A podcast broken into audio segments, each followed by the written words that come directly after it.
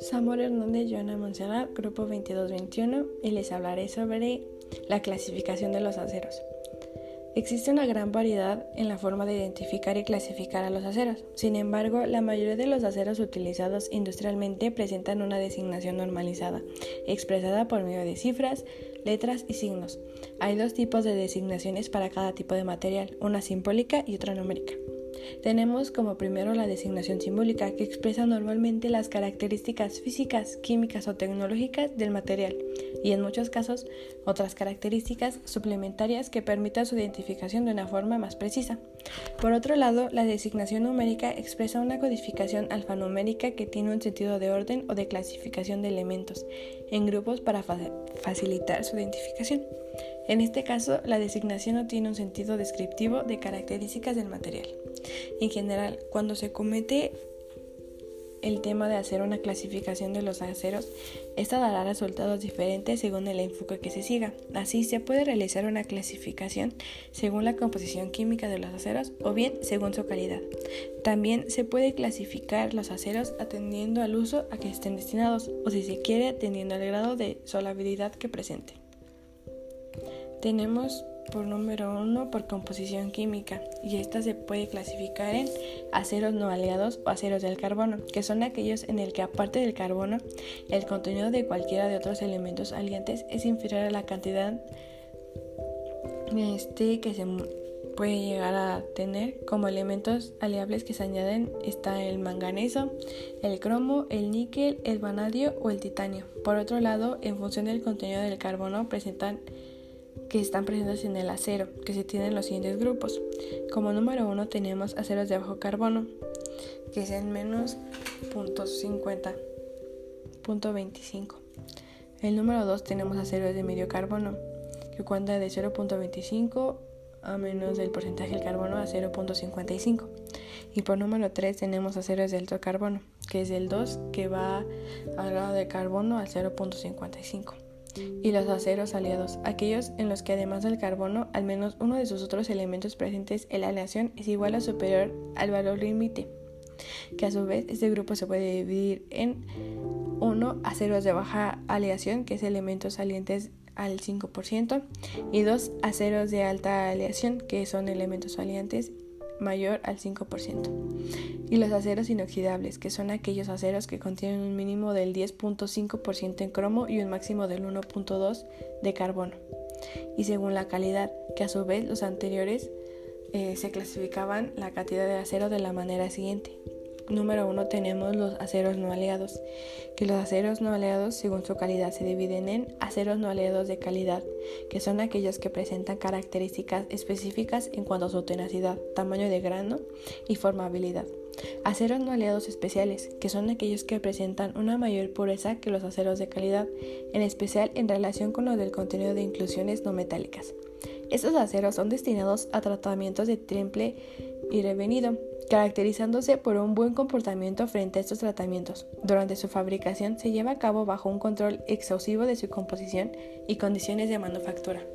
Este proceso dota a estos tipos de acero de valores en su límite elástico o de tempabilidad elevados, a la vez que un buen comportamiento frente a la conformidad en frío, solabilidad o tenacidad. Tenemos a los aceros aliados, que los aceros aliados, según su calidad, se dividen en aceros aliados de calidad, que son aquellos que presentan buen comportamiento frente a la tenacidad, control de tamaño de grano o la formabilidad. Esos aceros no se suelen destinar a tratamientos de temple y revenido o al de temple superficial. En estos tenemos por número uno aceros destinados a la construcción metálica, aparatos a presión o tubos de grano fino o saldables.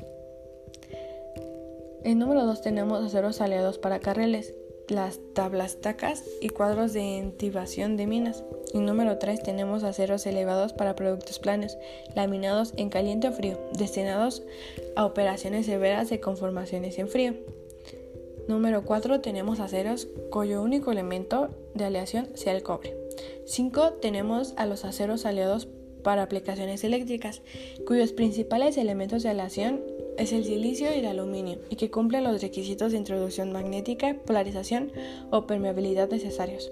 Y tenemos a los aceros aliados especiales, que son aquellos caracterizados por un control preciso de su composición química y de unas condiciones particulares de elaboración y de control para asegurar unas propiedades mejoradas. Entre estos tipos de aceros se encuentran los siguientes. Número 1. Aceros aliados destinados a la construcción mecánica y aparatos de presión.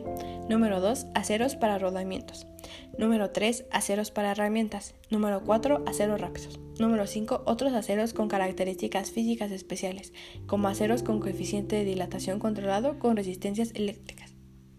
También tenemos a los aceros inoxidables, que son se dividen según su calidad mm, por su contenido en níquel, como 1 aceros inoxidables con contenidos en níquel de menos 2.5% y aceros inoxidables con contenido en níquel a igual al 2.5 o más.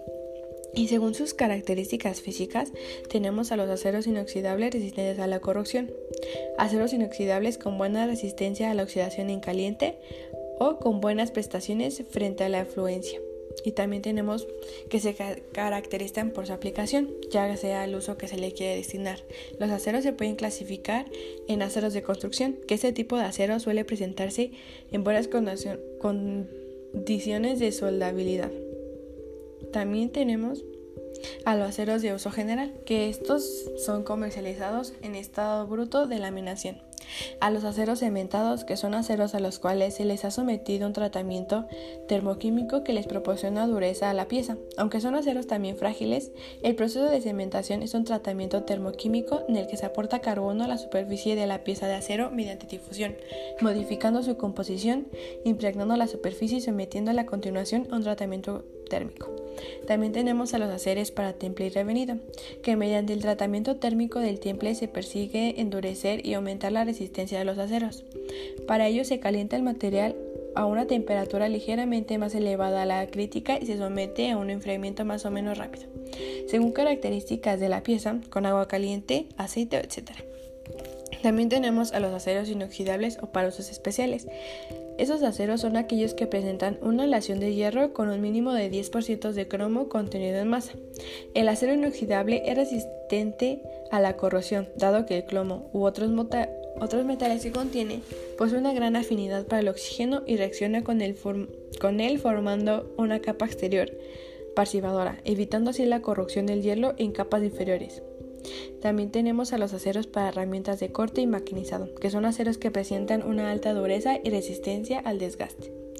Tenemos a los aceros rápidos, que son un tipo de acero especial para su uso como una herramienta de corte para ser utilizados con eh, elevadas velocidades de corte. Generalmente van presentes en aleaciones en elementos como el WMO y MO-C. Estos son algunos de las clasificaciones de los aceros. Thank you.